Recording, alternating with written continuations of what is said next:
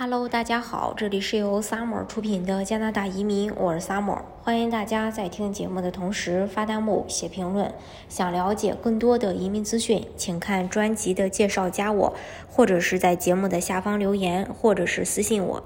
我们都知道加拿大的文化是非常开放、包容、多元化的，呃，因为这个是老牌的移民国家而闻名于世，移民也在加加拿大呃的这个。身份认同当中扮演了一个很重要的角色。那么，究竟成为加拿大公民或永久居民可以享受怎样的福利，以及枫叶卡过期如何去续签等等一系列的问题，呃，今天呢，在我们这里能够找到答案。我们先说永久居民。永久居民是指通过移民的途径得到加拿大政府授予永久居留权的人。永久居民并不是加拿大的公民，而是其他国家的公民。难民呢，也可可以通过政府的难民援助或担保项目成为永久居民。以临时身份居住在加拿大境内的人，并不是永久居民。比如说持工签的人，持这个呃学签的人，他是不是不是属于这个永久居民？真正呃的永久居民是持 PR 的人。通常呢，持有 PR 的人呢，啊会有枫叶卡。枫叶卡呢是。可用于证明你在加拿大具有永久居民身份。未持有有效枫叶卡在加拿大境外旅行的永久居民，在需要乘商业交通工具返回加拿大之前，必须申请加拿大居民旅行签证，简称 PRTD。加拿大的永久居民登飞机往加拿前往加拿大，或者是搭乘任何其他商业交通方式前往加拿大时，必须携带并出示有效的枫叶卡，或者是呃永久居民旅行证件，也叫做呃 PRTD。如果你没有携带枫叶卡或者是 PRTD，则可能无法登上飞往加拿大的航班、火车、公共汽车或者是轮船。而且呢，你还是有责任来确保从加拿大境外旅行回来时，枫叶卡仍然有效，并在其他到期时申请新的枫叶卡。如果你的枫叶卡已经过期，并不表示你已经失去永久居民身份。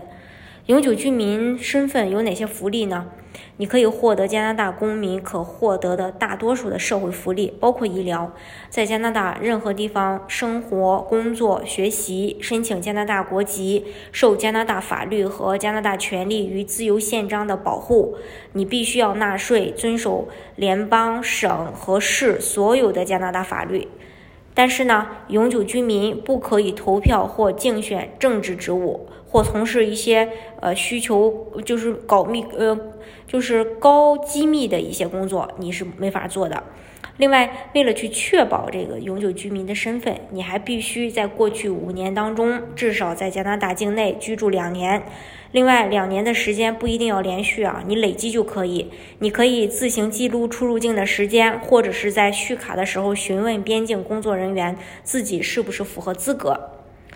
枫叶卡过期也不代表说你就失去了身份，你只会通过呃以下几种方式失去永久居民资格：第一，通过法律途径，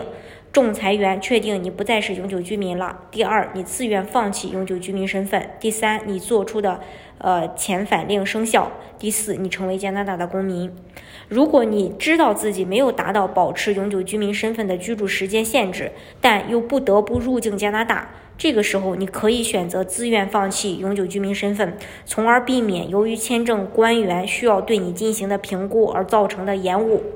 还有就是枫叶卡的续卡，新移民朋友不必去特意申请枫叶卡，移民局呃会要求你在申请获批之后的一百八十天内将邮寄地址告知移民局。如果移民局超过一百八十天没有收到你的地址，则你这个时候才需要去申请。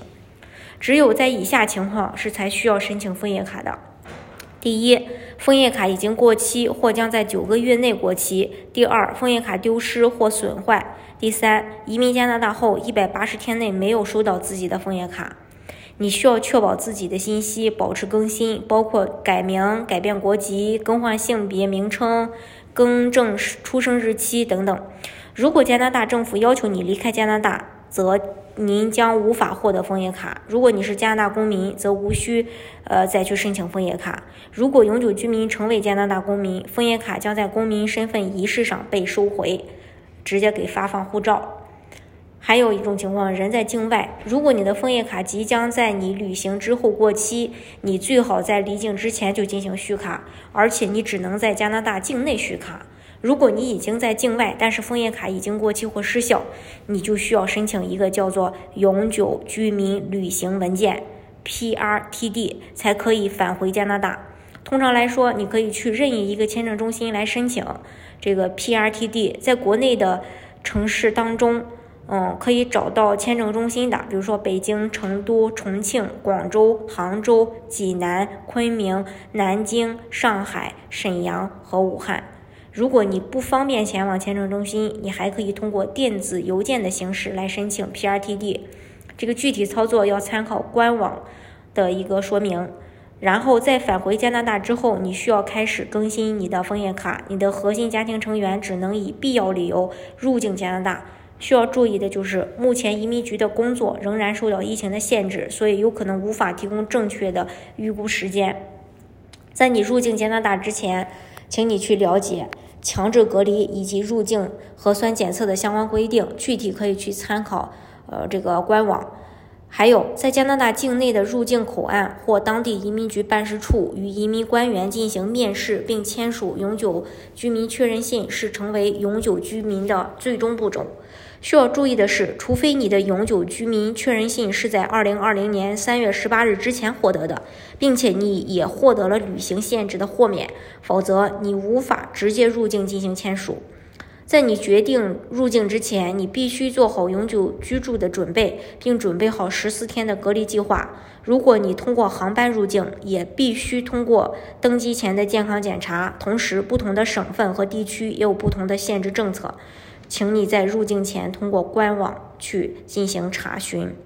如果你的移民申请已经通过，但是呢？还未登陆加拿大，那么接下来的步骤主要取决于你是否获得了永久居民确认信。如果你还没有获得永久居民确认信，那么请等待移民局通知。如果有需要，移民局将会联系你以获取相关资料。同时，你也可以使用网页表单来更新自己的信息。当移民局最终审理完成，会向你发送一件正式信件。这个是信件，可以证明你已经是永久居民，并且可以申请符合资格的福利和社保账号。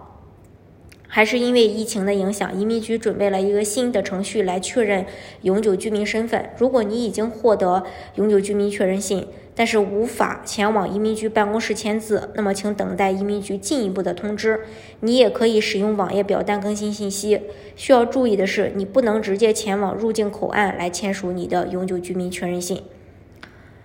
如果需要，移民局会与你取得联系，询问你目前是否可以入境加拿大。移民局会在收到回复后的四周内给你答复。一旦批准，移民局将向你签发你所需要的旅行文件。成为永久居民后，移民局将向你发送一份确认你在加拿大的新身份的文件。移民局还将请你提供照片和地址，以便开始邮寄你的枫叶卡。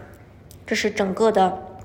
关于永久居民和枫叶卡的一些。常识和你必须要去了解的，只有了解了，你才能够分得清，呃，你自己此时此刻，呃，应该去做什么。好，今天的节目呢，就给大家分享到这里。如果大家想具体的了解加拿大的移民政策的话，欢迎大家看专辑的介绍，加我，或者是在节目的下方留言，或者是私信我。